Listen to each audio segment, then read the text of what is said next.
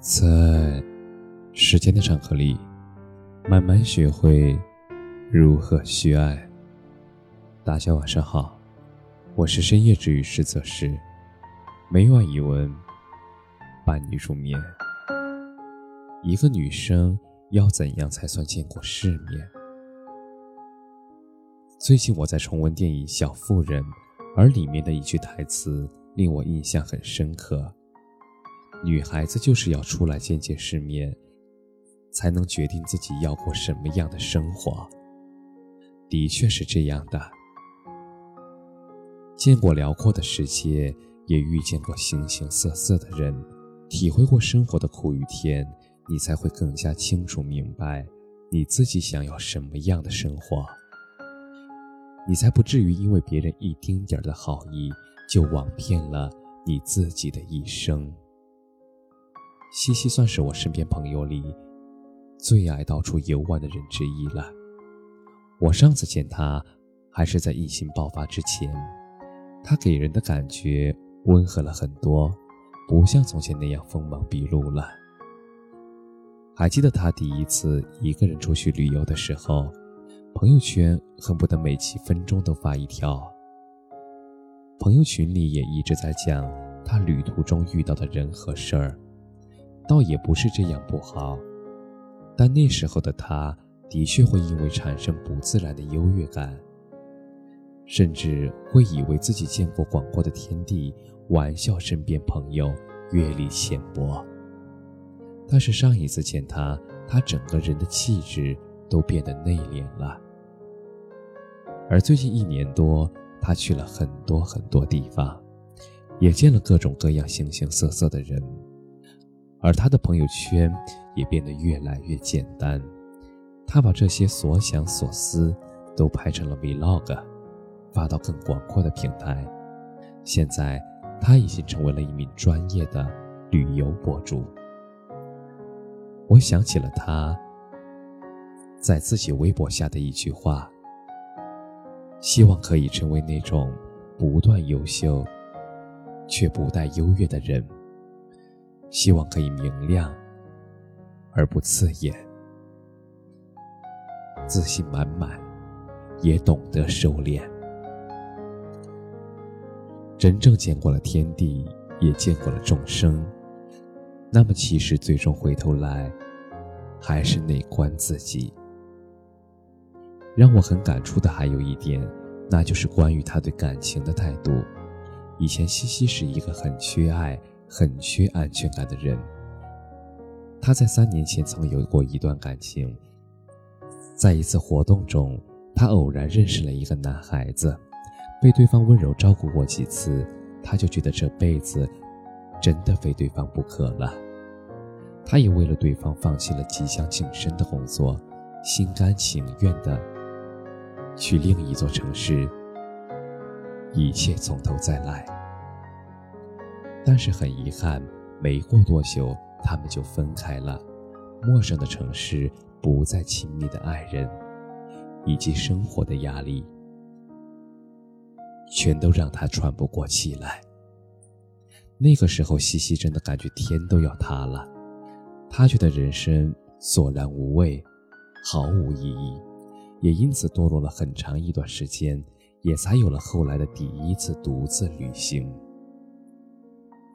而现在，他跟我说，到了这么多地方，见到了那么多的人，也读了这么多的书，突然间发现，好像生活也不只有爱情，还有很多有趣有意义的事情，让我们值得一生去探索。我问他：“那你现在还相信爱情吗？”他没有犹豫：“当然，我相信爱情的。”但是我不会因为一个人随随便便的好，我就觉得可以托付终身了，也不再因为爱情的不顺遂就觉得生活没了意义。爱情可以有，婚姻当然也可以有，但是这并不都是我生命里的唯一出路。如果遇不到的话，那么就努力的过好一个人的生活。其实。我现在反而更享受这样独处的生活了。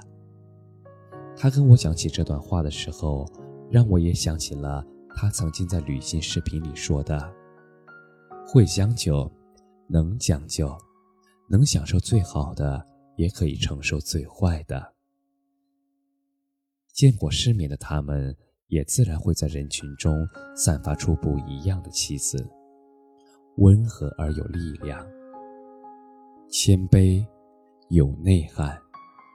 所以你看，出去走走，多看看，不要拘泥于一方小天地，你就会发现，其实你人生的可能性远比你想象的要广阔。你的思想和精神也一样。为什么很多人总是选错交往对象，然后就潦草的过完后半生？在电影《壁花少年》中，给了我们很好的答案，因为他以为自己。只配得上那样的人。其实我也遇见过那样很多的女孩子，明知道对方并非真心的爱自己，却甘愿为了对方一直隐忍下去。而他们给我的原因，也跟电影里差不多。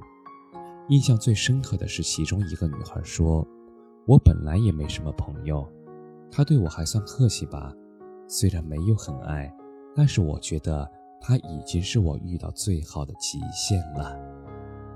女孩对爱情的妥协和卑微，让我觉得心疼，但是更多的是遗憾。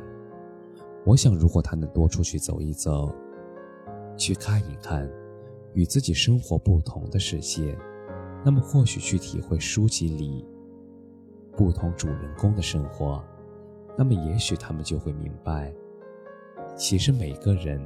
都值得被好好对待，而自己也配得上更好的人。其实很多时候，不是我们遇不到更好的，而是我们连自己都认定了，这辈子也就这样了。一个女孩子真的要多读书，要去更远的地方走一走，要知道更多的东西，而只有这样。你就会知道这个世界真的很大，而女孩子可以做的事情还有很多，而不只是婚姻和爱情。我很赞同这样的话：婚姻和爱情从来不是人生的唯一出路，女孩子的人生也不只有男人、爱情和婚姻。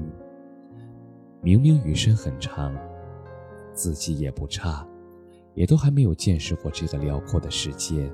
所以又何必拘泥于一个并不那么爱自己的男人呢？读懂了世界，看过了生活，你就会明白什么样的人适合你，什么样的人又值得你去珍惜。世界很大，生活很宽，记得多去看看吧。让自己变成更好的这件事上。你一步都不能让。感谢你的收听，晚安。